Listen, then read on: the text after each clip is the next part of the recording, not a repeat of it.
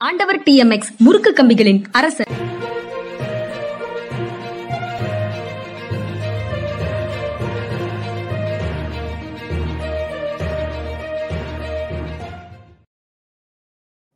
வணக்கம். இது மனிதா மனிதா நிகழ்ச்சி.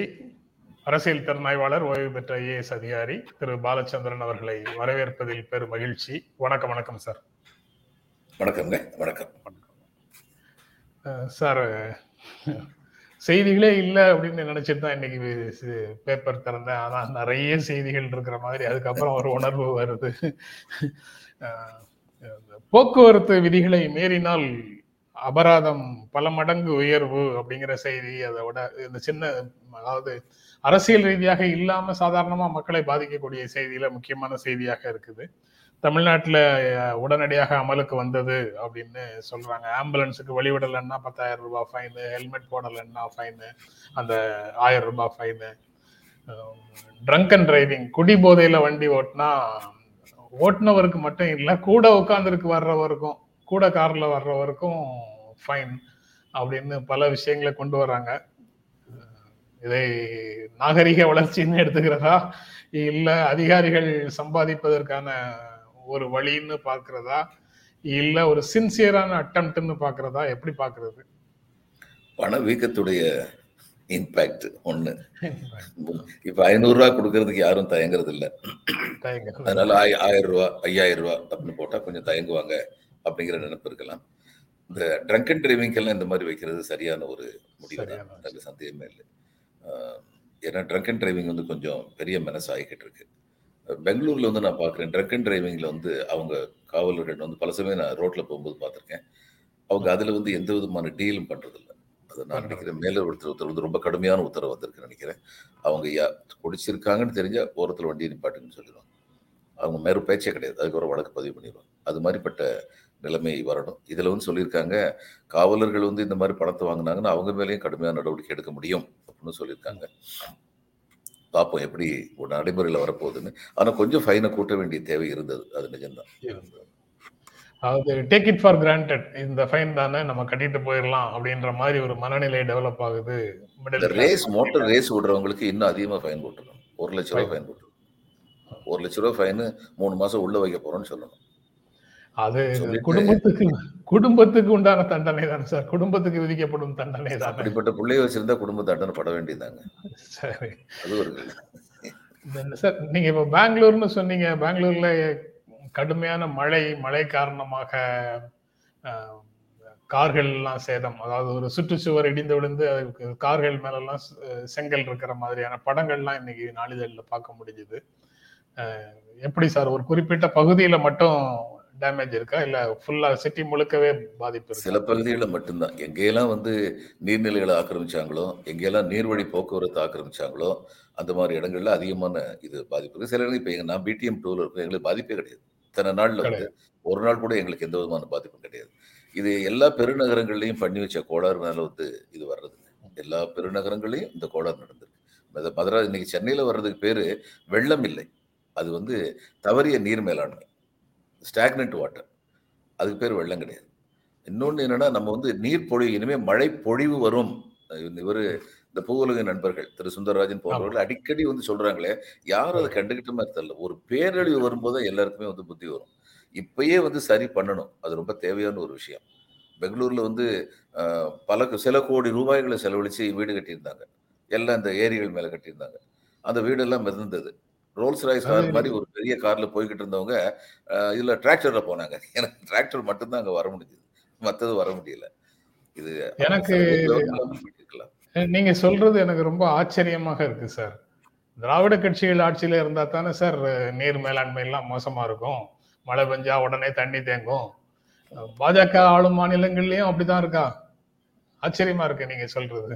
ரொம்ப கரெக்டாக சொன்னீங்க. அதாவது எல்லாத்துக்கும் காரணம் திராவிட ஆட்சி தான். எல்லா கோளாருக்கும் காரணம் திராவிட ஆட்சி தான் சொல்றவங்கெல்லாம் வந்து உணர்ந்துக்கணும். எல்லா கோளாறுகளுக்கு காரணம் மனிதனுடைய பேராசை இயற்கையை மதியாமல் இருந்தால் யார் இப்படி பண்ணாலும் அவங்க இந்த மாதிரி சஃபர் தான் செய்வாங்க. தெரிஞ்சுக்கிட்டா நல்லது. இது எத்தனை முறை சொன்னாலும் இந்த ஊடகங்கள் வந்து தப்பு தப்பா நியூஸ் போடுறாங்க சார் திரும்பவும் இன்னைக்கு வந்து ரூபாயின் மதிப்பு சரிவு எண்பத்தி மூணு புள்ளி பன்னெண்டு ரூபாய் ஆயிடுச்சு. ஒரு டாலருக்கு நிகரான மதிப்பு அப்படின்னு போடுறாங்க. டாலரின் வலிமை அதிகரிப்பு அப்படின்னு தானே செய்தி போடணும். ரூபாயின் மதிப்பு சரிவுன்னு போட்டு போட்டு ஏன் அப்படி தப்பு தப்பா நியூஸ் போடுறாங்கன்னு புரியல. அது ஒன்று சொல்றாங்க. ரூபாயின் மதிப்பு சரிவுன்னு. அப்புறம் ரஷ்யா உக்ரைன் போர் ஆரம்பிச்சதுனால கச்சா எண்ணெய் உயர்ந்து போச்சு. அதுக்கு முன்னால இந்த மாதிரிலாம் நிலைமை இல்லை. இந்திய பங்கு சந்தையிலிருந்து வெளிநாட்டு முதலீடுகள் வெளியேறி போகுது. ஏற்றுமதி இறக்குமதிக்கான இடைவெளி அதிகரிக்குது இறக்குமதி அதிகமாகுது. இதனால எல்லாம் டாலர் கெயின்ஸ் ருபி ஃபால்ஸ் அப்படின்னு செய்தி செய்தித்தாள்கள்ல போடுறாங்க. எப்படி பார்க்கிறது? முதல் கேள்விக்கு பதில் இந்த மாதிரி அமெரிக்க டாலர் மதிப்பு உயர்கிறதுன்னு சொல்லி போடாம இந்திய ரூபாயின் மதிப்பு சரிகிறதுன்னு சொல்லி போடுறவங்க எல்லாம் வந்து யாருன்னு உங்களுக்கு தெரியும். அவங்களாம் அர்பன் நக்சலைட்ஸ் அதனால தான் அவங்க மேல கடுமையான நடவடிக்கை. நினைவூட்டிட்டீங்க இந்த அரசு எடுக்கும்னு சொல்லி நம்பலாம். ரஷ்யா உக்ரைன் போர் வந்து ஓரளவுக்கு காரணமா இருந்தது முழு காரணம் இல்லை. ஓரளவு காரணமா இருந்தது ஆஹ் பங்குச் சந்தைகள் சரிவு இதுக்கெல்லாம் காரணம் என்னன்னா யுத்தத்தின் காரணமாக பல இடங்கள் உலக வர்த்தகம் பாதிக்கப்படும். இந்த உலக வர்த்தகம் பாதிக்கப்பட்டிருக்காதுங்க. இதை சா இதை சாக்கா வச்சு அமெரிக்காவும் வெஸ்டர்ன் யூரோப்பும் சேர்ந்து ரஷ்யாவை வந்து நொடிக்க வச்சிடணுங்கிறதுக்காக வேண்டி அந்த ரஷ்ய பொருள்கள் மேல தடை விதிப்பு இப்படிலாம் ஆரம்பிச்சாங்க. ரஷ்யாவும் பதிலுக்கு வந்து தடை விதிச்சுட்டு இருந்தது. எத்தனை நாளைக்கு ரஷ்யாவுக்கு வந்து சீனாவுடைய முழு ஆதரவும் இருந்தாலுடைய ரொம்ப நாளைக்கு ரஷ்யாவால தாக்கு பிடிக்க முடியாது அப்படின்னு தான் நான் நினைக்கிறேன். ஏன்னா அவங்க வந்து தங்களை எவ்வளவு தூரத்துக்கு வலிமைப்படுத்த முடியுமோ அவ்வளவு தூரத்துக்கு வலிமைப்படுத்திக்கிட்டு இருக்காங்க. இன்னொன்று என்னன்னா சைபீரியால இருந்த ஆயில் போகலைன்னா இவங்களுக்கு வந்து மேற்கு ஐரோப்பிய நாடுகளுக்கு அது ரொம்ப பெரிய சிக்கல்ல தான் முடியும். அவங்க மற்ற இடங்களில் வாங்குறதுன்னா இன்னும் அதிகமான விலை கொடுத்து தான் வாங்கணும். அவங்க அதுக்கு ரெடியா இல்லை. ஒரு கட்டத்துல வந்து இவர் இதுக்கு முந்தின அமெரிக்க அதிபர் வந்து சொன்னாரு. நீங்கள் வந்து ரஷ்யாவிலிருந்து இருந்து ஜெர்மனி பார்த்து நீங்கள் ரஷ்யாவிலிருந்து இவ்வளோ தூரத்துக்கு ஆயில் வாங்கிட்டு இருக்கீங்க. நாங்கள் வந்து இந்த நேட்டோவுக்காக இவ்வளவு செலவழிக்கிறோம் அந்த அளவுக்கு நீங்கள் செலவழிக்கிறதுங்கிறது மட்டும் இல்லை. ரஷ்யாவிலேயே போய் ஆயுதம் இது வாங்கிட்டு ஆயில் வாங்கிட்டு இருந்தீங்கன்னா என்ன அர்த்தம் உள்ளதாக இருக்குன்னு சொல்லி சொன்னார் ஜெர்மனி அதை கண்டுக்கிடவே இல்லை. எல்லாருக்குமே தங்களுடைய தேவைகள் தான் முதல்ல. அதுக்கப்புறம் தான் உலகத்தை பற்றிய பிரச்சனைகள் இப்படியெல்லாம் வந்து யோசிப்பாங்க. இந்த டபிள்யூடிஓ மாநாட்டுக்கு ஒரு தடவை நான் சியாட்டில் போயிருந்தோம். நான் ஃபியோவில் வந்து ஃபெடரேஷன் ஆஃப் இந்தியன் எக்ஸ்போர்ட்டர்ஸ் ஆர்கனைசேஷனுக்கு வந்து டைரக்டர் ஜெனரலாக இருந்தேன். அந்நேரம் வந்து அரசு உறுப்பினராக அரசு அங்கத்தினராக அரசுடைய டீம்ல இருந்து நாங்கள் போயிருந்தோம். போயிருந்தோம். அங்கே எனக்கு ரொம்ப வேடிக்கையாக இருந்தது. அந்த உள்ளூர் மக்கள்லாம் வந்து அங்கே வந்து போராட்டம் நடத்தினாங்க. டபிள்யூடிஓக்கு எடுத்து நான் உடனே அங்கே வந்து கொஞ்சம் நழுவி போய் அங்கே என்ன போராட்டம் நடத்துகிறாங்கன்னு சொல்லி கேட்டேன். கேட்டு வந்து உள்ளூர் மக்கள்லாம் சொன்னாங்க காய்கறி விலையெல்லாம் கூடுது மீட் விலையெல்லாம் கூடுது. அதை எதிர்த்து போராட்டம் நடத்துகிறோம் இந்த டபிள்யூடிஓ வந்து எதுக்காக வந்திருக்கு? கிராஸ் பார்டர் எக்கனாமிக் கலோனியலிசம்னு ஒன்று ஆரம்பிக்குது. நான் சொன்ன உடனே ஏய் man don't talk about unnecessary things yeah our vegetable prices are increasing அவ்வளோதான் அவங்க சொன்னாங்க. அவங்களுக்கு அவங்களுடைய பிரச்சனை மட்டும்தான் தெரியும். அது மாதிரி ஜெர்மனிக்கு அதனுடைய பிரச்சனை மட்டும்தான் தெரியும். இப்படிப்பட்ட சூழ்நிலையில வலுக்கட்டாயமா இப்போ என்ன சொல்றாங்கன்னா நீங்க கொஞ்சம் இழுத்து மூச்சை இழுத்து பிடிச்சீங்கன்னா ரஷ்யா வந்து நம்ம ஓச்சி விட்டோம்னா அந்த அரசு கவிழ்ந்துருச்சுன்னா அதனால வந்து சைபீரியா வில் பி ஓப்பன் அது நமக்கு ரொம்ப பெரிய ஆதாயம். இப்படி எல்லாம் சொல்றாங்க. இது வந்து ஓரளவுக்கு வந்து உலக அளவில் வந்து வர்த்தகத்தை பாதிக்குது. அதனால பணவீக்கத்தை கூட்டுங்க நிஜம்தான் ஆனா இந்திய பணவீக்கம் வந்து இந்திய ரூபா மதிப்பு சரிகிறதுக்கு இவைகளை எல்லாம் முக்கியமான காரணங்களாக சொல்ல முடியாது. நம்முடைய இதே வந்து பிரச்சனையே வந்து என்னன்னா இந்த பொருளாதார வளர்ச்சி மேன் பவர் என்கேஜ்மெண்ட் இல்லாம வளர்ந்துகிட்டு இருக்கு. வேலை வாய்ப்புகள் உருவாகாமல் பொருளாதார வளர்ச்சி நடைபெறுகிறது என்றால் அந்த நாட்டுல ரொம்ப பெரிய சிக்கல் உருவாகும். அதுதான் இங்க நடந்துகிட்டு இருக்கு. இதையெல்லாம் இவங்க சொல்ல மாட்டேங்கிறாங்க. நீங்க ரொம்ப முக்கியமான பாயிண்ட் சொல்றீங்க சார். எனக்கு அது நீங்க சொல்லும்போது எனக்கு தோன்றுகின்ற விஷயம் வந்து வேலை வாய்ப்பு இல்லைன்னா மக்களிடத்துல வாங்கும் சக்தி இருக்காது. வருமானம் இருக்காது. வருமானம் இல்லைன்னா சந்தையில பொருட்கள் வாங்கும் சக்தி இருக்காது. அப்புறம் நீங்க வளர்ச்சின்னு சொல்லக்கூடிய தொழில் வளர்ச்சி எல்லாம் அந்த எண் ப்ராடக்ட் வந்து சந்தைக்கு வரும். சந்தைக்கு வந்தா வாங்குறதுக்கு ஆள் இல்லை.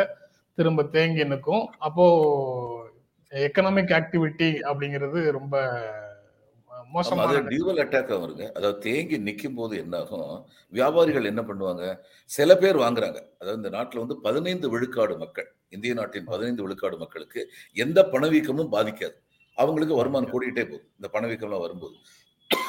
அந்த பதினஞ்சு பர்சன்ட் வாங்கத்தானே செய்வாங்க. அப்ப அந்த. பதினஞ்சு பர்சன்ட் வாங்கும்போது மற்றவங்களாம் வாங்காம இருக்கிறத சரி கட்டுறதுக்கு விலையை கூட்டிடுவாங்க வியாபாரிகளும். அவங்களால கொடுக்க முடியும். அப்போ ஓரளவு தட்டு தடுமாறி வாங்கக்கூடிய மிடில் கிளாஸும் பாதிக்கப்படும். இது டபுள் ட்ராஜடி டபுள் ட்ராஜடி ஆனா நீங்க இந்த பதினஞ்சு பெர்சன்ட் கூட்டம் கூட்டமா கடைகளுக்கு போயிட்டு வர்றதை பார்க்கும்போது எங்களுக்கு வந்து இந்தியாவே ஒளிர்ற மாதிரி ஒரு ஃபீலிங் வருது. ஏதோ இன்ஃப்ளேஷன் பணவீக்கம் விலை உயர்வு வேலையின்மை வருவாய் இழப்பு அப்படின்னு பொழுது போகாம சிலர் பேசிட்டு இருக்கிறாங்க. ஆனா நாட்டு நிலைமை அப்படி இல்லை. கடைகள்ல எல்லாம் கூட்டத்தை பாருங்க. அட்சய திருதியை என்னைக்கு பாருங்க? தீபாவளிக்கு முன்னாடி வாரம் பாருங்க அப்படின்னு சொல்றாங்களே. அதை எப்படி புரிந்து கொள்வது? ஆமா ரெண்டாயிரத்தி நாலுல அதே மாதிரி தான் சொல்லி இப்போ இப்போ அந்த பெரியவர் வாஜ்பாயை வலுக்கட்டாயமா தேர்தலை முன்னாடி முன்னாடி கொண்டு வந்திருக்கேன்னு சொன்னாங்க. அது நேரம் இப்போ இதே என்ன? இந்தியா ஷைன்ஸ் பாரதிய ஜனதா கட்சியுடைய தேர்தல் பிரச்சாரம் எல்லா பிரஸ்லையும் விளம்பரம் வந்து இந்தியா ஷைன்ஸ் அப்போ வாஜ்பாய் வந்து கேட்டார் வேர் இஸ் இந்தியா ஷைனிங் அவர் ஒருத்தர் தான் கேட்டார் இந்த கட்சியில. அவருடைய விருப்பத்துக்கு மரம் நடந்தது ஏன்னா urban India was shining small portion of urban India was shining rural India was in the dark அது நடந்தது. அது எலெக்ஷன் முடிவு பாருங்க தெரிஞ்சது. ரெண்டாயிரத்தி நாலுல அவங்க தோத்து போனாங்க. அடுத்த பத்து வருஷம் வந்து காங்கிரஸ் வந்து ஆட்சியில் இருந்தது. அதனால இன்னைக்கும் பாரதம் ஒளிர்கிறது பாரதம் ஒளிர்கிறதுன்னு சொல்லி சொல்றாங்களே பாரதம் ஒளிரவில்லை. பாரதத்தில் சில பேர் ஒளிர்ந்து கொண்டிருக்கிறார்கள். அதுதான் உண்மை. இன்றைக்கு சில செய் சில ச- இருக்கு சார் அந்த செய்தி. அதாவது கடுமையான வெயில் ரெண்டாயிரத்தி இருபது இரு- இருபத்தி ஒண்ணுல இந்தியால அடிச்ச கடுமையான வெயில் வெப்பம் காரணமாக கடும் வெப்பம் காரணமாக பல துறைகள்ல பெரும் இழப்பு. கிட்டத்தட்ட பதினஞ்சாயிரத்தி தொள்ளாயிரம் கோடி அமெரிக்க டாலர் நம்ம இன்ட்டு எண்பதுன்னு கன்வெர்ட் பண்ணி பார்த்தா இன்னும் அதிர்ச்சியா இருக்கு ரூபாயினுடைய மதிப்புல. பதினஞ்சாயிரத்தி தொள்ளாயிரம் கோடி அமெரிக்க டாலர் வந்து வருவாய் இழப்பு இருந்திருக்குது அப்படின்னு சொல்றாங்க. பட் இந்த மாதிரி எந்த செய்தியை பற்றியும் யாரும் பொறுப்புல இருக்கிறவங்க பேசுன மாதிரி தெரியல. அவங்க வந்து நாட்டில் இருக்கக்கூடிய மிகப்பெரிய பிரச்சனைனா மதமாற்றம் அல்லது இன்ஃபில்ட்ரேஷன் பக்கத்து நாடுகள்ல இருந்து ஊடுருவி வர்றது. மதமாற்றம் அதுக்கப்புறம் ஹிஜாப் போடுறது போடாதது அப்படின்னு வேற சில பிரச்சனைகளையே பேசிட்டு இருக்கிறாங்களே. மதம் கோவில் இந்த மாதிரி விஷயங்களே பேசிட்டு இருக்கிறா இருக்கிறாங்களே. தமிழ்நாட்டுல கூட மதம் கோவில் மடம் போன்ற விஷயங்கள் தவிர அவங்க முக்கியமாக பேசுற எந்த விஷயம் வேற எந்த விஷயத்தையும் முக்கியமா பேசுன மாதிரி தெரியல. ஆமா. இதையே வச்சு பேசி மக்களை வந்து ஒரு மதிமயக்கத்தில் ஆழ்த்தி விடலாம் அப்படின்னு சொல்லி நினைக்கிறாங்க. அவங்க ஓரளவு வெற்றி பெற முடியுங்கிறது இதுல வேதனையான விஷயம். அதாவது மக்களுக்கு வந்து நம்ம நம்ம இன்னும் வந்து இன்னைக்கு இந்த நாட்டில் நம்ம வந்து கொஞ்சம் பேசுற உரிமை இருக்குன்னா அதுக்கு காரணம் ஒரு அரசியலமைப்பு சட்டம்னு ஒன்று இருக்கு. அந்த அரசியலமைப்பு சட்டத்தை வந்து பாழாக்கி விட்டுட்டால் நம்ம பேசுற உரிமை போயிடும் அன்னைக்கு நம்மள வந்து ஹிட் பண்ணோம் அப்படிங்கிற இது வந்து புரிந்துணர்வு வந்து கிடையாது. அப்படி இருக்கும்போது தங்கள் தங்களுடைய இதுல இப்ப இவர் வந்து நான் ரொம்ப சின்ன பையனா இருந்தபோது இந்த கட்ட வண்டியை இழுத்துற ஒருத்தருக்கு வந்து வாத்தியார் ஒருத்தர் கூட ஒரு சட்டம் வந்துருச்சு. ஒரு வாத்தியார் கூட சட்டம் வந்தபோது அன்னைக்கு வந்து அப்பல்லோ பதிமூணு வந்து கிராஷ் ஆகுதுன்னு சொல்லி பேச்சு நடந்துகிட்டு இருந்தது. அப்போ இவர் போய்கிட்டு கட்ட இழுத்துட்டு முனைங்கிட்டே போறாரு. இந்த அப்பல்லோ பதிமூணு எங்கேயோ விழும் எங்கேயோ விழுங்குறேன் இந்த வாத்தியார் வீட்டில் விழுந்தா நல்லா இருக்குமே அப்படி பேசிக்கிட்டே போறாரு. அவருக்கு அதுதான் பிரச்சனை வாழ்க்கையில. வேற எதுவும் பிரச்சனை கிடையாது. அது மாதிரிப்பட்ட பிரச்சனைகள் இன்னைக்கு வந்து நமக்குன்னு சொல்லிட்டு ஒரு கோயில் வந்துருச்சே அப்படிங்கிற சந்தோஷம் வந்ததுன்னா மக்கள் வந்து நம்ம எல்லாரும் சேர்ந்து நமக்கு ஓட்டு போட்டுருவாங்கன்னு நினைக்கிறாங்க. அது எந்த அளவுக்குங்கிறது ஏன்னா எந்த பாதிப்புங்கிறது தனிப்பட்ட அளவில் பாதிப்பு உணரப்பட்டு விட்டால் இந்த மதங்க எதுவும் நிற்காது இதான் உண்மை. அந்த அளவுக்கு உணர முடியுமா ரெண்டாயிரத்தி இருபத்தி நாலுங்கிறத பார்க்கணும். இந்த ரூபாயின் மதிப்பு சரிஞ்சுக்கிட்டே இருக்கு அப்படிங்கிறத பற்றி கவலையே படாம அதை சரி செய்வதற்கான எந்த முயற்சியும் எடுக்காம எப்போதும் தேர்தல் மோடிலேயே மோடி அரசு இருக்கிறது அப்படின்னு காங்கிரஸ் கட்சி குற்றம் சாட்டுது. அது சரி. அவங்க எதுல கெட்டிக்காரங்களோ அதை மட்டும் தாங்க பண்றாங்க. அவங்க எலக்ட்ரல் right. மேனேஜ்மெண்ட் ரொம்ப கெட்டிக்காரங்க. அதை மட்டும் சரியா பண்ணிட்டு இருக்காங்க. அதாவது இல்ல. இல்ல தேர்தலுக்கு அட்மினிஸ்ட்ரேஷன்ல முன்னாலும் இல்ல. தேர்தல் அன்றும் தேர்தலுக்கு உடனடி பின்னாலும் ரொம்ப பிரமாதமா ஒரு கட் ஒரு சீட்டு கூட வாங்காத பிஜேபி ஒரு வடகிழக்கு மாநிலத்துல ஆட்சி அமைக்க முடியும். இது தேர்தலுக்கு உடனடியா பின்னா இதை பண்ணியிருக்காங்க. கோவாவில் என்ன பண்ணாங்கன்னு சொல்லி தெரியும். இதுல வந்து கர்நாடகாவில் என்ன பண்ணாங்க? மத்திய பிரதேசத்தில் என்ன பண்ணாங்க? இதுல தான் அவங்களுடைய கவனம் எல்லாமே இருக்கு. அந்த எலெக்ஷன் மோடுங்கிறத தமிழ்நாட்டில் பாஜக சில அதிரடி முடிவுகள் எடுத்திருக்கிறதாக ஒரு செய்தி சொல்லுது. ஒரு நாளிதழில் இருக்கக்கூடிய ஒரு செய்தி சொல்லுது. அவங்க ஃபுல் டைம் ஒர்க்கர்ஸ் முழு நேர ஊழியர்களை ரெக்ரூட் பண்றாங்களாம். மாதம் பத்தாயிரம் ரூபாய் அப்படின்னு சம்பளம் கொடுக்க போறாங்களாம். ஒரு காரும் அவங்க கையில கொடுத்துட்றாங்க. கார் வாகனம்னு சொல்றாங்க. காரா டூ வீலராக டூ வீலராக இருக்கலாம். அந்த மாதிரி கொடுத்துட்டு அவங்கள வந்து இட்ட பணிகளை அவர்கள் செய்து முடிப்பார்கள். அப்படிங்கிற மாதிரி அவர்கள் தான் முழு நேர பணியை கொடுத்து வாங்குறாங்க. அப்படி ரெக்ரூட்மெண்ட் டிரைவ் வந்து அந்தந்த டிஸ்ட்ரிக்ட் செக்ரட்டரி கையில அவர்களுடைய பொறுப்பு ஒப்படைக்கப்படும். அவர்களை வேலை வாங்குவது. அப்படி ஒரு மேசிவ் ரெக்ரூட்மெண்ட் நடக்குது. நீங்க வேலை வாய்ப்பு உருவாக்கணும்னு அரசுக்கு சொல்லிட்டு இருந்தோம். அவங்க கட்சியிலேருந்தே வேலை வாய்ப்பு உருவாக்குறாங்க. அந்த எலெக்ஷன் மோடுலயே இருக்கிறாங்க. அப்படிங்கறது தான் எப்போ வரப்போகுது சார் தமிழ்நாட்டுக்கு எலெக்ஷன் ரெண்டாயிரத்தி இருபத்தி நாலு ஈவன் லோக்சபா எலெக்ஷனா இருந்தா கூட மக்களவை தேர்தலா இருந்தா கூட ரெண்டாயிரத்தி இருபத்தி நாலு. பட் இப்ப ரெண்டாயிரத்தி இருபத்தி ரெண்டுலயே அதற்கான பணி அந்த காங்கிரஸ் கட்சி சொன்ன மாதிரி எவர் ஆன் எலெக்ஷன் மோடு அப்படிங்கிறது தான் இந்த மாதிரி செய்தியும் காட்டுது. இதை எப்படி பாக்குறீங்க ஃபுல் டைம் ஒர்க்கர்ஸ் அப்படிங்கிற ரெக்ரூட்மெண்ட் அதாவது இந்த நாட்டில் ஒரு காலத்தில் மஸ்டர் ரோல் ஊழல்னு ரொம்ப பெருசாக மெட்ராஸ் கார்பரேஷனில் பேசுனாங்கல்ல? பல பேருக்கு தெரியாது. கேட்குறது அது மஸ்டர் ரோல் ஊழல்னா என்னன்னா ஒவ்வொரு கவுன்சிலர் வந்து ஒரு நூறு பேர் இவங்கெல்லாம் வந்து சம்பளம் கொடுத்துருங்க. துப்புரவு பணியாளர்கள்னு சொல்லிட்டு அந்த நூறு பேர் சம்பளத்தில் அவங்களுக்கு ஒரு பத்து பெர்சன்ட் வேலையை பார்க்க வேண்டாம்னு சொல்லிட்டு பத்து பெர்சென்ட்டோ இருபது பெர்சென்ட்டோ அவங்களுக்கு கொடுத்துட்டு மீதி இவங்க எடுத்துக்குவாங்க. அல்லது கோஸ்ட் ஒர்க்கர்ஸ் யாருமே இல்லாமல் இவங்களுக்கெல்லாம் சம்பளம் கொண்டு சொல்லி இவங்க வாங்கிடுவாங்க இதுதான் மஸ்டர் ரோல் ஊழல். பல பேருக்கு தெரியாது. இந்த மஸ்டர் ரோல் ஊழலை வந்து இந்தியாவில் ஆரம்பிச்சது வந்து சுபாஷ் சந்திர போஸ். அவர் வந்து கல்கத்தாவில் வந்து முனிசிபல் கமிஷனர் முனிசிபல் மேயராக இருந்தார் கார்பரேஷன் மேயராக இருந்தார். இப்போ காங்கிரஸ் ஊழியர்களை எல்லாம் கூப்பிட்டு காங்கிரஸ்க்கு வேலை பார்க்கணும் குடும்பத்தை காப்பாற்றணும்ல லிஸ்ட்டை கொடுன்னு சொல்லி உனக்கு எல்லாம் கார்பரேஷன் வந்து சம்பளத்தை கொடுக்குறேன் போய் காங்கிரஸ்க்கு வேலையை பாருன்னு சொல்லி சொல்லிட்டாரு அந்த காலத்துல. ஒரு நல்ல காரியத்துக்காக பண்ணார் ஒரு நோபல் எதுக்காக பண்ணார். இப்போ திமுகவோ விடுதலை சிறுத்தைகளோ புத்திசாலியா இருந்தாங்கன்னா அவங்களுடைய கார்டன் மெம்பரில் சில பேரை அசைக்க முடியாத கட்சி பற்று உள்ளவங்கள போய் அங்கே போய் சம்பளத்தை வாங்கிட்டு அவங்க கூடவே இருந்துட்டு கடைசியில் எங்களுக்கு பிரச்சாரம் பண்ணிட்டு சொல்லலாம். சொல்லக்கூடாதுன்னு இருக்கா அரசியலில் இதெல்லாம் சகஜமப்பா அப்படின்னு சொல்லிட்டு போயிடுவாங்க கடைசியில. அதனால சம்பளம் கொடுத்து வாங்குறவங்ககிட்ட என்னங்க சின்சியாரிட்டி இருக்கும்? சம்பளத்தை வாங்கிட்டு வேலை பார்க்குறவங்ககிட்ட கட்சி பற்றுன்னு என்ன இருக்கும்? அதெல்லாம் கண்டிப்பா இருக்காது. அந்த கமிட்மெண்ட் உள்ளவங்களா பார்த்து சூஸ் பண்ணா அத்தனை பேர் இல்லையே. இப்போ இவர் சிவாஜி கணேசனை பத்தி ஒரு தடவை வந்து வேடிக்கை ஒன்று சொன்னாங்க. இவர் எம்ஜிஆர் போனதுக்கு அப்புறம் ஜா விஎன் ஜானி இதுல இருந்து ஆர் எம் வீரப்பன் கூப்பிட்டாரா இவரை. கூப்பிட்டு உங்களுக்கு வந்து ஒன் தேர்ட் கொடுக்குறேன் எண்பது சீட்டு கொடுக்குறேன்னு சொன்னார் நினைக்கிறேன். உங்களுக்கு எண்பது சீட்டு கொடுக்குறோம். இவர் சிவாஜி வந்து தமிழக முன்னேற்ற முன்னணின்னு ஒன்று வச்சிருந்தாரு. ஆமா ஒரு லெட்டர் பேடு பார்ட்டின்னு எல்லாரும் சொல்லுவாங்க. அப்படி ஒரு பார்ட்டி வச்சிருந்தாரு. அப்ப அவர்கிட்ட உங்களுக்கு எண்பது சீட்டு கொடுக்குறோன்னு இவர் சொன்னாரா ஏன்னா எண்பது சீட்டு கொடுக்குறேங்கிறீங்க. அதுக்கெல்லாம் வந்து எவ்வளவு தூரத்துக்கு தேர்தலில் வந்து பணம் செலவழியும் தெரியுமா? நான் ஒன்று அவர் அதில் நான் பார்த்துக்கிறேன் அப்படின்னாரா சரியா? அதை நீ பார்த்துக்குவ. அடுத்து எங்களுக்கு வந்து தொண்டர்கள் வேணாமா? எங்க கட்சியில் எங்க தொண்டர்கள் இருக்காங்க அப்படின்னு எங்க தொண்டர்கள் அனுப்புறவங்க நீ கவலைப்படாதீங்கிறாங்களா சிவாஜி ரொம்ப கிரேட்ஃபுல்லா சொன்னாரா? பணம் கொடுக்குறேன் நீங்க தேர்தல் செலவுக்கு. தொண்டர் கொடுக்குறேன் நீங்க அப்படியே கேண்டிடேட் நல்லா அப்படின்னு சொன்னாருன்னு வேடிக்கை சொல்லுவாங்க. அது மாதிரி இவங்களை அத்தனை ஒர்க்கர்ஸ் எங்க இருக்காங்க பிஜேபிக்கு ஒர்க்கர்ஸ் கிடையாது. பிஜேபியுடைய ஒர்க்கர்ஸ் கிடையாது. சம்பளத்துக்கு வருவாங்க. ஆட்கள் வருவாங்க. இப்படித்தான் தமிழ் இதுல பண்ணாங்க. வெஸ்ட் பெங்கால்ல பண்ணாங்க. அந்த கடைசி நிமிஷத்துல. நான் சொன்னேன் தேர்தல் தேர்தல்ல பாப்பீங்க.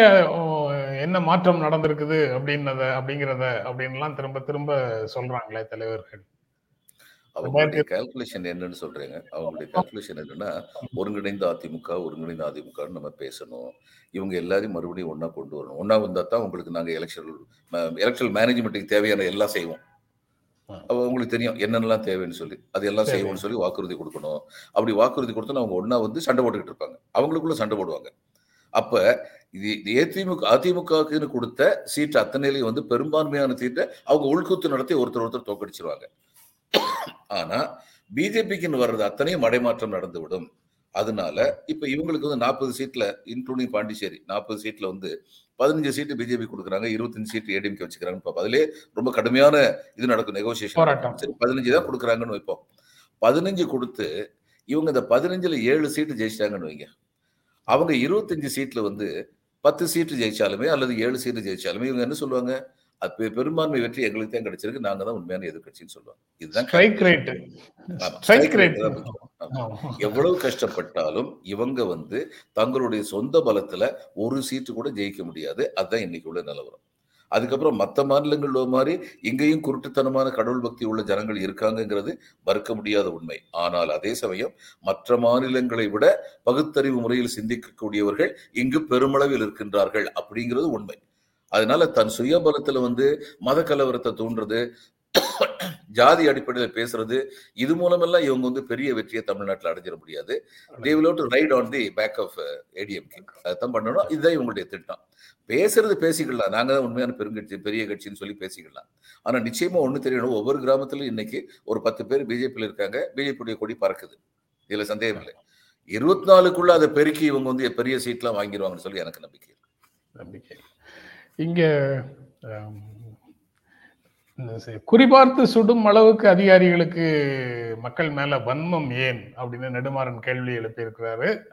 அந்த எதனால அப்படி குறிபார்த்து சுடுறாங்க குறிப்பாக மனிதர்களை எய்ம் பண்ணி சுட்டாங்க அப்படிங்கறதெல்லாம் பற்றி ஒரு ஆய்வு செய்ய வேண்டும் அப்படின்னு அரசுக்கு கோரிக்கையையும் வச்சிருக்கிறாரு நெடுமாறன். அருணா ஜெகதீசன் ஆணையத்தினுடைய அறிக்கை தொடர்பாக இந்த கேள்வியை அவர் முன் வச்சிருக்கிறாரு. நீங்க எப்படி பாக்குறீங்க சார்? அது சரியான கேள்வி. ஏன்னா அப்படி போய் போய் மேலதிகாரி சொன்னாலுமே சுடல்முத்து ஒவ்வொரு இடத்துலையும் போய் போய் சுட்டாரு குருவியை சுட்ட மாதிரி சுட்டாருன்னா எதுக்காக சுட்டாரு? எதுக்காக அந்த மேலதிகாரி அவர் எங்கேஜ் பண்ணி ஒவ்வொரு இடமா போய் இதை பண்ணுன்னு சொன்னாரு? அது எப்படி குறிபார்த்து சுட்டாங்க? சுட்டாங்க. அப்படிங்கிறது கேள்வி. ஏன்னா இந்த இதுல வந்து போராட்டத்துல ஈடுபட்டவர்கள் தீவிரமாக ஈடுபட்ட அந்த மாணவி உட்பட எப்படி அவங்களே தான் குறிப்பாக சுட்டு சாகடிச்சாங்க. அதனால இது வந்து மிகப்பெரிய ஒரு ஆயத்தம் நடந்திருக்கிறது அப்படிங்கிறது நான் நான் நிர்வாகத்தில் இருந்திருக்கேன். பார்த்த உடனே சொல்லிடுவேன். வெல் ப்ரிப்பேர்டு சீன் சந்தேகமே கிடையாது. இந்த ஒரு அடியில இவங்க மறுபடியும் வாயை திறக்க முடியாத அளவுக்கு நம்ம கொண்டு வந்துடணும்னு நினைச்சாங்க. அதுல ஜெயிச்சிட்டாங்க. ஆனா எதுல தோத்தாங்கன்னா தமிழ்நாடே கொந்தளிச்சு எந்திரிச்சிச்சு. அதை அவங்க எதிர்பார்க்கல. அரசு அதை ஆய்வு செய்ய வேண்டும் அப்படின்னு அவர் கோரிக்கையை வச்சிருக்கிறாரு நெடுமாறன். அதுக்கப்புறம் சட்டம் ஒழுங்கு கெட்டு போச்சு சட்டம் ஒழுங்கு கெட்டு போச்சுன்னு எல்லா பிரச்சனைக்கும் சட்டம் ஒழுங்கு கெட்டு போச்சுன்னு இப்ப சொல்றாங்க அப்படின்னு எடப்பாடி பழனிசாமிக்கு கண்டனம் தெரிவிச்சிருக்கிறாரு அமைச்சர் மா. சுப்பிரமணியன். இது இரண்டு அறிக்கைகள் வருது. இரண்டு அறிக்கைகளும் அதிமுகவை நோக்கி விரல்களை நீட்டப் போகிறது. ரெண்டுமே அவங்க ஆட்சியில போட்ட கமிஷன் தான். ஆனா ரெண்டு அறிக்கையும் அவங்கள நோக்கி தான் அடிக்க போகுது. அது ரெண்டு அறிக்கையும் சேர்த்து மூணு பேரையும் அடிக்குது. ஒரு ஒரு அறிக்கை சசிகலாவையும் ஓபிஎஸ்ஸையும் அடிக்குது. இன்னொரு அறிக்கை இபிஎஸ் அடிக்குது. ஆக ரெண்டு ரிப்போர்ட்டு மூணு பேரும் அந்த பக்கத்துல அவுட்டு அப்படிங்கிற மாதிரி ஒரு சிச்சுவேஷன் அதனால அதையெல்லாம் கவனத்தை திசை திருப்புவதற்காக போராட்டம் அந்த இருக்கை சார்ந்த போராட்டம் அது இதெல்லாம் நடக்கு நடத்துறாங்க. ஆனா அதே சமயத்துல சட்டம் ஒழுங்கு கெட்டு போச்சு அப்படின்னு குற்றம் சாட்டுறாங்க. அது வந்து முற்றிலும் உண்மைக்கு மாறானது அப்படின்னு அமைச்சர் சுப்பிரமணியன் சொல்றாரு. நீங்க எப்படி பாக்குறீங்க சார்? திமுக வந்து சிறந்த பிரச்சார பலத்தை பயன்படுத்த வேண்டும் என்றால் இன்னைக்கு அவங்க திரும்ப திரும்ப ஒரு கேள்விதான் கொடுக்கணும். விசாரணை கமிஷன் நிரூபிச்சிருக்கு உங்களுக்கு எல்லாமே தெரியும் தூத்துக்குடி. இதை பத்தி உடனுக்குடன் உடனுக்குடன் உங்களுக்கு செய்திகள் சொல்லப்பட்டதுன்னு. ஆனா நீங்க தொலைக்காட்சி பத்தி பார்த்து தான் தெரிஞ்சுக்கிட்டேன்னு பொய் சொல்லியிருக்கீங்களே ஒரு கான்ஸ்டியூஷனல் பொசிஷன்ல உட்காந்துக்கிட்டு constitutional issue law and order அதுல வந்து பொய் சொல்லியிருக்கீங்களே உங்களுக்கு வந்து முதலமைச்சரை விடுங்க எதிர்க்கட்சி தலைவராக இருக்கிறது கூட என்ன தகுதி இருக்கு அப்படின்னு கேட்கணும். இது ஒரு தரம் இல்லை ஒரு லட்சம் தரம் கேட்கணும். ஏன்னா அவர் அவ்வளவு பெரிய தப்பு பண்ணியிருக்காரு. போரிஸ் ஜான்சனை அந்த கோவிட் சமயத்துல ஒரு டின்னர் டின்னர்லாம் வச்சாருன்னு சொல்லி அந்த விசாரணை நடத்தும் போது அந்த காவல்துறை அதிகாரி போரிஸ் ஜான்சன் இங்கிலாந்துடைய பிரதம மந்திரி வந்து சொன்னாரு mister Johnson you are unfit to be prime minister of this கண்ட்ரின்னு சொன்னார். அந்த மாரல் ஆங்கர் இருக்கணும். அப்படி இருக்கும்போது தான் நாடு சீரடையும் அது ஒரு பிரச்சனை தான் சார். பொருளாதார பிரச்சனையை தீர்க்க முடியலன்னு நாற்பத்தஞ்சு நாள்ல பிரைம் மினிஸ்டர் இப்போ ரிசைன் பண்ணிருக்காங்க இன்னைக்கு. பெரிய செய்தியாக அதுவும் இருக்கு. இப்பதான் தேர்ந்தெடுக்கப்பட்டாங்க. அதுக்குள்ள ரிசைன் பண்ணிருக்காங்க. நாற்பத்தஞ்சு நாள்லயே அந்த அளவுக்கான அந்த அளவுக்கான முதிர்ச்சி இங்க வர்றதுக்கு நாளாகும்னா கூட மன ஜனங்கள் வந்து கேட்கணும் என்ன வாய் கூசாம பொய் சொல்லியிருக்கீங்க? அப்படின்னு சொல்லி கேட்கணும். அப்படி கேட்ட அதுக்கப்புறம் சட்ட ஒழுங்கு கெட்டு போகுதுன்னு சொல்ல எதிர்க்கட்சி தலைவர். இங்க வந்து நீங்க வந்து இது தர்ணா பண்ணக்கூடாதுன்னு சொல்லும்போது தர்ணா பண்ணி இவர் தானே சட்ட ஒழுங்கை கெடுக்கிறாரு. அப்புறம் இவருக்கு என்ன சட்ட ஒழுங்கை பத்தி பேசுறதுக்கான தகுதி இருக்கு? இதுதான் உண்மை. தமிழ்நாடு வந்து அமைதி பூங்காவும் இல்லை யுத்த பூமியும் இல்லைங்க. இல்ல. ஆனால் பெருமளவு அமைதி பூங்காங்கிறது நிஜம்தான். அதுல சந்தேகமே கிடையாது. பெருமளவு அமைதி பூங்கா அப்படிங்கிறது நிஜம்தான். பாருங்க தமிழ்நாட்டுல வந்து எப்பயுமே யார் ஆட்சியில் இருந்தாலுமே தொடர்ந்து ஒரு ஏழு எட்டு கொலைகள் நடந்தால் தொடர்ந்து ஒரு பத்து பன்னிரெண்டு கொலைகள் நடந்தால் பெரிய கூக்குரல் எழும்பும் அரசு உடனடியா பதில் சொல்லும். இப்ப ஜெயலலிதா அம்மையாரே வந்து ஒரு தடவை சொன்னாங்கல்ல ஆந்திரா சைடுல இருந்து வந்து இங்க பண்ணிட்டு போறாங்க ராஜஸ்தான் இருந்து வந்து பண்ணிட்டு எங்களுக்கு தகவல் கிடைச்சிருக்கு. நாங்க நடவடிக்கை எடுக்க போறோம். She was very sincere about it அப்போ இங்க வந்து சட்டம் ஒழுங்கு சீர்குலையும் அப்படிங்கிறது வந்து ரொம்ப பெரிய அளவுல எப்ப சீர்குலைய முடியும்? ரொம்ப பெரிய அளவுல எப்ப சீர்குலைய முடியும்னா பொலிட்டிக்கல் அஜிடேஷன்ல பண்ண முடியும். அரசியல் கிளர்ச்சிகள்ல வந்து பண்ண முடியும்.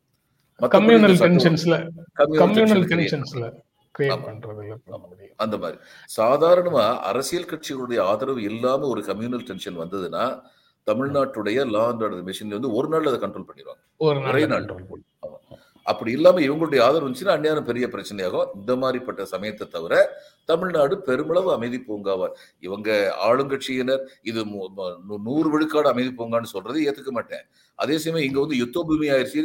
ரொம்ப மிகைப்படுத்தி சொல்றது ஏத்துக்க மாட்டேன். ஆனா நிச்சயமாக பெருமளவு அமைதி பூங்காவாக தமிழகம் இருக்கிறதுங்கிறதுல சந்தேகம். சட்டம் ஒழுங்கு கெட்டு போச்சுன்னு இவங்க சொல்றது எல்லாமே தனி மனித உணர்வுகள்ல வரக்கூடிய திட்டமிட்ட கொலைகள் அல்லது உணர்ச்சி வசப்பட்ட கொலைகள் எல்லாம் சேர்ந்த அந்த கொலைகள் கொள்ளைகள் இதை வச்சுதான் அவங்க சொல்றத சொல்றாங்க.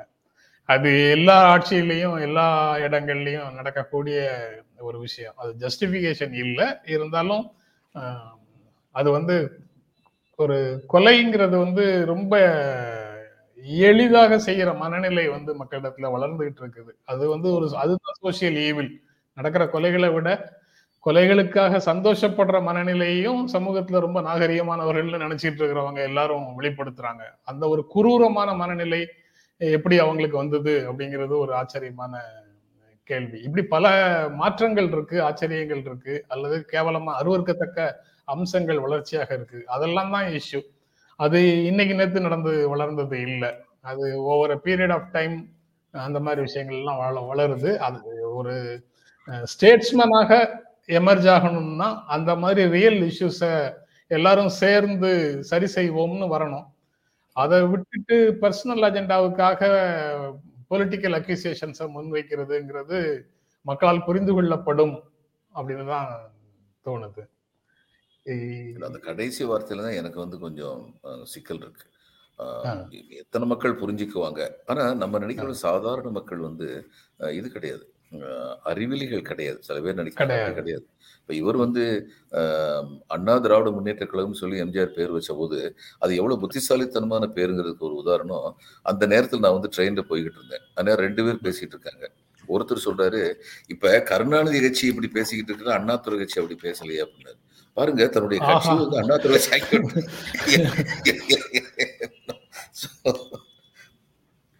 அது மாதிரி ஜனங்களுக்கு வந்து தெரியறது. இவங்க என்ன சொல்றாங்க என்ன பேர் சொல்லி சொன்னாலும் என்ன என்ன சொல்றாங்க என்ன செய்யணும்னு சொல்லி தெரியுது. அதை பற்றி அவங்களுக்கு வந்து ஒரு புரிந்துணர்வும் இருக்கு. அதுலயும் சந்தேகம் இல்லை. இப்ப இதுல வந்து பட்டியலினத்தை சேர்ந்தவங்க மேல வந்து தாக்குதல் நடத்துறாங்க அப்படின்னு சொல்லி சொல்லும்போது இந்த ஜாதி உணர்வு உள்ள ஒருத்தர் வந்து எங்க ஊர்ல இருந்து என்கிட்ட சொல்லிட்டு இருக்காரு. "எ- இல்லைங்கண்ணே ஆஹ், இப்ப இதுல வந்து ஆஹ், இங்க இந்த டவுன்ல வந்தாங்கன்னா யாரு பட்டியலினம் யாரு பட்டியலினம் இல்லைங்கிறது எல்லாருக்குமே தெரியும். ஆனா எல்லாருக்கும் அவங்கவுங்க வேலை இருக்கு அவங்கவுங்க சம்பாத்தியம் இருக்குங்கிறனால இதையெல்லாம் பத்தி பெருசா பேசி கெடுத்துக்கிடக்கூடாதுன்னு நினைக்கிறோம்.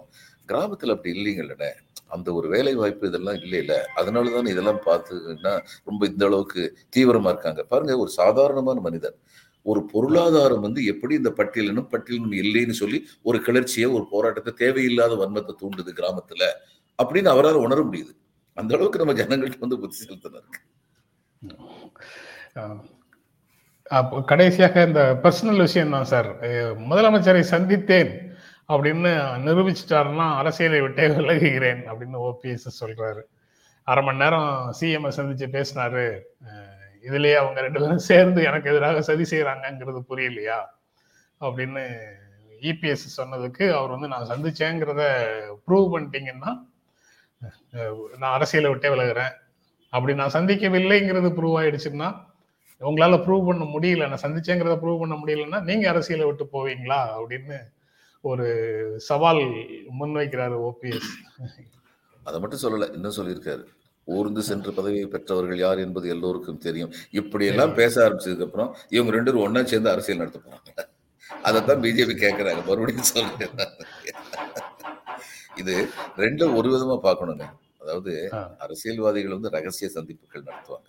எல்லா இடத்துலயுமே வந்து ஓப்பனான சந்திப்பு நடத்துவாங்க. இப்ப இதுல வந்து மெட்ராஸ் யூனிவர்சிட்டியில ஒரு ஃபங்க்ஷன் நடந்தபோது இவர் முதல்வர் வந்து உட்காந்துருந்தார் எம்ஜிஆர் வந்து உட்காந்துருந்தாரு அந்நேரம் கலைஞர் இருந்தார். அது ஓப்பனான சந்திப்பு. எம்ஜிஆர் படக்கு எந்திரிச்சு நின்ட்டார் எம்ஜிஆர் அந்த மனித பண்பு ரொம்ப இருந்தது. படக்கு எந்திரிச்சு நின்ட்டார் நின்று நீங்க உட்காருங்க அப்படின்னாரு. கலைஞர் வந்து கலைஞருக்கும் வந்து புரோட்டோக்கால் வந்து நல்லா தெரிஞ்சவர் அதை மதிக்கக்கூடியவர். அவரும் சொன்னாரு இது முதல்வருக்கு என்று அமைக்கப்பட்ட நாற்காலி. முதல்வர் தான் உட்கார வேண்டும். அப்படின்னு சொல்லிட்டு தரையில் போய் உட்காந்தாரு எம்ஜிஆர் வந்து என்ன பண்ணாரு? முதல்வருடைய அந்த நாற்காலி விட்டு இவர் பக்கத்துல தரையில் வந்து உட்காந்துட்டார் இப்படிப்பட்ட மனித பண்பு ரெண்டு பேர்த்தையுமே இருந்ததுங்கிறது வந்து ரொம்ப பாராட்டுது அது ஓப்பனா மீட் பண்ணதை பத்தி யாரும் இன்னும் பேச மாட்டாங்க அந்த மீட்டிங்கை பத்தி. ரகசியமா மீட் பண்றது வந்து நடக்கும்.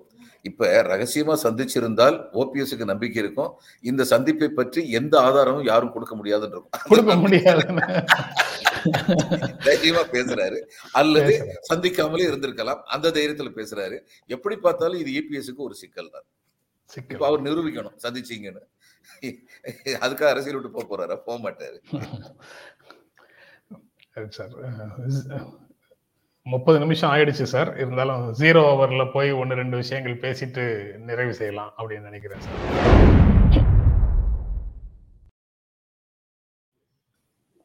நேற்று கமெண்ட்ஸ்ல வந்து ராகுல் காந்தி ஹிமாச்சல் பிரதேஷுக்கு பிரச்சாரத்துக்கு போகணும் அவருடைய ஜோடோ யாத்திரைய இந்திய ஒற்றுமை பயணத்தை நிறுத்தி வச்சுட்டு போகணும்னு ஒரு நண்பர் கருத்து சொல்லியிருந்தாரு. அது அவசியம் இல்லையா அப்படிங்கிற கேள்வி மாதிரி அதை கேட்டிருந்தாரு. அது அது ஒரு கேள்வி சார் எனக்கு அ- அந்த கேள்வியை ஒட்டி எனக்கு வந்து எனக்கு வந்த சிந்தனை வந்து ஒரு கேள்வி வந்து இவ்வளவு பாதுகாப்பே இல்லாம எல்லாரையும் அலோவ் பண்ணிட்டு எல்லாரோடையும் நேரம் செலவழிச்சிட்டு அவர் வந்து மூவாயிரம் கிலோமீட்டர் மூவாயிரத்தி ஐநூறு கிலோமீட்டர் போகிறாரே அப்படின்னு வேற விதமான ஒரு பதற்றம் வருது. ஏன்னா வெறுப்பு பிரச்சாரம் நிறைந்து இருக்கக்கூடிய ஒரு நாட்டில் எங்க வேணாலும் உணர்ச்சி வசப்பட்ட யாராவது ஒரு வெறுப்பு நிறைந்தவர் வந்து என்ன வேண்டுமானாலும் செய்யலாம். அதைத்தான் காந்தி கேஸ்லயும் பார்த்தோம். அதுக்கப்புறம் அவ- அவங்க வீட்டிலேயே பாட்டி அப்பா போன்றவர்கள் மறைந்திருக்கிறார்கள். அதெல்லாம் அரசியல் கொலைகள் தான். இந்த- இந்த மாதிரியான வெறுப்பு கொலைகளா இல்லைனாலும் வெவ்வேறு காரணங்களுக்கான அரசியல் கொலைகள் தான். இந்த ஒரு சூழல்ல அவர் பாதுகாப்பு இல்லாமல் இப்படி இருக்கிறது வந்து சரிதானா? இது அவர் கேட்கிறாரோ கேட்கலையோ? மக்கள் வந்து இதற்கான கோரிக்கையை எழுப்ப எழுப்பணுமா? அப்படிங்கிற கேள்வி எனக்குள்ள வந்தது. அதனால விதி அனுமதிக்குதா அனுமதிக்கா அனு அனுமதிக்கலையாங்கிறத பத்தி கவலைப்படாம இதை ஒரு ஸ்பெஷல் கேஸாக கருதி ஒன்றிய அரசு அவருக்கு எஸ்பிஜி பாதுகாப்பு கொடுக்கணும் அப்படிங்கிற கோரிக்கை வந்து நியாயமானது அப்படிங்கிற ஒரு ஃபீல் வந்தது சார் அதையும் சேர்த்து உங்ககிட்ட முன்வைக்கிறேன் சார் இது நான் வந்து ஒரு உதாரணம் சொல்றேன். நான் மாவட்ட ஆட்சியராக இருக்கும்போது ஒரு எதிர்க்கட்சி தலைவருக்கு என்னால் நிறைய இடைஞ்சல் வந்தது. அவர் செய்கிற எல்லா தப்பான காரியங்களையும் நான் வந்து சுட்டி காட்டிக்கிட்டே இருந்தேன். அவர் வந்து கோவப்பட்டு ஒரு நாள் என்கிட்ட வந்து ஆனால் அவர் ரொம்ப சாஃப்டாக பேசினார். ரொம்ப அமைதியாக இவ்வளோ தூரத்துலேருந்து வந்திருக்கீங்க. உங்கள் பையன் வந்து தினம் உங்கள் காரில் வந்து ஸ்கூலில் கொண்டு போய் விட்டுட்டு இருக்கீங்க. குழந்தை சின்ன குழந்தை அதுக்கு அப்படி ஏதாவது ஒரு இடைஞ்சல் இடைஞ்சல் வந்துடக்கூடாது இல்லையா? எங்கள் பசங்க ஆத்திரப்பட்ட அவசரம் என்ன பண்ணிடக்கூடாதுங்கிற பயம் எனக்கு ரொம்ப இருக்குது அப்படின்னாரு. உடனே நான் வந்து சொன்னேன் சரி அவன் வந்து கலெக்டருடைய காரில் பாதுகாப்பாக போய்கிட்டு இருந்தாரு நாளையிலேருந்து என் பையன் வந்து இந்த ரெக்க இந்த கான்வர்சேஷன் நான் ரெக்கார்ட் பண்ணுறேன் நீங்கள் சொன்ன நான் அரசுக்கு அனுப்புகிறேன் நாளையிலேருந்து என் பையன் வந்து ஜட்காவண்டியில் தான் போவான் ரிக்ஷாவில் தான் போவான். யாருக்காவது அட்டாக் பண்ணணும்னு சொல்லி தோணுச்சுன்னா அட்டாக் பண்ணட்டும். சொன்னதுக்கு வெளியில போய் முதல்ல கட்சிக்காரன்ட்ட மாற ஏப்பா கூடவே நாலு பேர் போ போங்கப்பா அந்த பையனுக்கு எந்த இடைஞ்சல் பண்ணாம பாத்துங்கப்பா கடைசியில் ஏந்த நிலை வந்து முடிஞ்சிரும். நான் ரெக்கார்ட் பண்ணவும் ஒன்றும் இல்லை சொன்னேன் அவர்கிட்ட. இப்ப ஒரு காலிஸ்தானிகளுக்கோ ஒரு எல்டிடிக்கோ இந்திய தேர்தல் எங்கு சென்று முடியும் அப்படிங்கிற கவலை கிடையாது. அப்போ அவங்க அங்க வந்து தாராளமா வந்து பிரதம மந்திரியை வந்து இந்திரா காந்தியை கொண்டதோ அல்லது ராஜீவ் காந்தியை கொண்டதோ அவங்களுக்கு அதுல வந்து இந்தியன் எலெக்ஷன்ல வந்து வெஸ்டட் இன்ட்ரெஸ்ட் கிடையாது. எப்படி வந்துச்சுனாலும் சரி உடனடியான எதிரின்னு சொல்லி யார் நினைச்சாங்களோ அவங்கள வந்து அவங்க வந்து இது பண்ணாங்கன்னு சொல்லி சொல்லலாம். தீவிர அமைப்புகள் வந்து. பிஜேபிக்கு வந்து ராகுல் காந்தி மேல ஒரு கல்லு பட்டா கூட பிஜேபிக்கு வந்து தேர்தல் இழப்பு ஏற்படும். அது பிஜேபிக்கு நல்லா தெரியும். அதனால வந்து பிஜேபி வந்து அதை அனுமதிக்க மாட்டாங்க அந்த மாதிரியான அட்டாக்கை ஆனால் நீங்க சொல்றது முழுக்க முழுக்க உண்மை. அவருக்கு வந்து மார்ச்சரியங்கள் இல்லாமல் இவர் இவருக்கு வந்து அந்த செட்டு இது பாதுகாப்பு எஸ்பிஜி பாதுகாப்பு என்எஸ்ஜி பாதுகாப்புன்னு ஏதாவது ஏற்பாடு பண்ணாங்கன்னா அதனால பிஜேபியுடைய கௌரவம் தான் கூடும். ஆனா அப்படி பண்ணக்கூடிய அளவுக்கு அவங்களுக்கு முதிர்ச்சி இருக்க மாதிரி எனக்கு தெரியல. இன்னும் சொல்ல போனா எனக்கு உண்மையில என்ன பயம் வருதுன்னா இது வரைக்கும் தன்னுடைய கட்சி செல்வாக்குள்ள இடங்களில் இவர் சென்று வந்திருக்கிறார். செல்வாக்கு இல்லாத இடத்துக்கு இவர் போகும்போது அவங்க எப்படி ஒரு தடவை வந்து பிரியங்கா வந்து இது பண்ணாது. ஒரு மிகைப்படுத்தப்பட்ட குற்றச்சாட்டு இருக்கு சேலையை வந்து இழுத்தாங்க ஒரு கான்ஸ்டபிள் பத்தி. அந்த பையன் வந்து இல்ல கீழே விழும்போது நான் வந்து தாங்கி பிடிச்சேன் அவ்வளவுதான் சொல்லி. இந்த மாதிரி ஒரு சின்ன கான்ட்ரவர்சி ஒன்று வந்தது ஒரு காலத்துல. அந்த மாதிரி வந்து முதிர்ச்சி இல்லாதவர்கள் யாரும் இன்னும் செஞ்சிடக்கூடாது. அது வந்து பிஜேபிக்கு பெரும் பின்னடைவு ஏற்படுத்தும். பிஜேபி பின்னடைவுங்கிறது இருக்கட்டும். இன்னைக்கு நம்பிக்கை நட்சத்திரமாக நாட்டின் நம்பிக்கை நட்சத்திரமாக இன்று ராகுல் காந்தி வலம் வந்து கொண்டிருக்கிறார். அதனால அவருடைய பாதுகாப்புங்கிறது இன்னைக்கு நாட்டுடைய தேவை. அது உணர்ந்து செயல்படும் நினைக்கிறேன். அந்த இமாச்சல் பிரதேஷ் தேர்தல் குஜராத் தேர்தலுக்காக அவர் வந்து பயணத்தை பிரேக் பண்ணணும் ஒரு இடைவெளி விடணும் அப்படிங்கிற கோரிக்கை வந்து அவசியம் இல்லைன்னு ராகுல் காந்தி சொல்றாரு. அவர் வந்து என்னுடைய அஜெண்டா அது இல்லை நான் வேற நோக்கத்துக்காக நான் போயிட்டு இருக்கிறேன். அந்த விஷயத்தை கட்சி பார்த்து கொள்ளும் அப்படின்னு ராகுல் காந்தி சொல்றாரு. பிரியங்கா காந்தி எட்டு பேரணிகள் ஹிமாச்சல் பிரதேஷ்ல நடத்த போறாங்கன்னு செய்தி சொல்லுது. ரோட் ஷோஸ் நடத்த போறாங்கன்னு சொல்லுது. அவங்க ஏற்கனவே அவங்க குழுவிலேயே குழுலையோ மணாலிலேயோ அவங்களுக்கு சொந்தமாக ஒரு வீடு இருக்கு.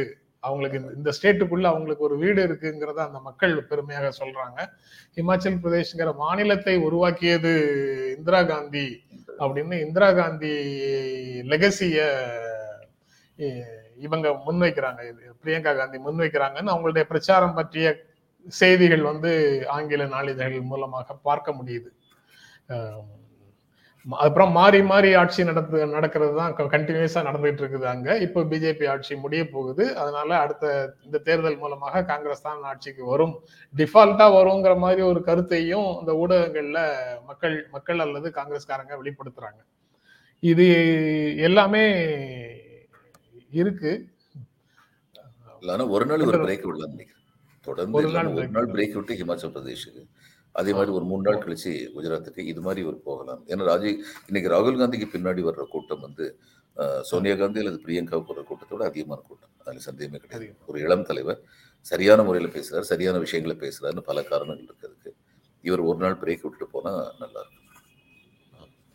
சார் நான் முதல்ல பேச வேண்டிய ஒரு செய்தி ஜீரோ ஓவர்ல கடைசியாக பேசுறேன். நேற்று வந்து வி எஸ் அச்சுதானந்தன் முன்னாள் கேரள முதலமைச்சருக்கு நூறாவது தொண்ணூத்தொன்பது வயது நிறைவு செய்கிறாரு நூறாவது வயதில் அடியெடுத்து வைக்கிறார். அப்படிங்கிறது செய்தித்தாள்ல ஒரு ஓரிரு செய்தித்தாள்கள்ல இருக்கு.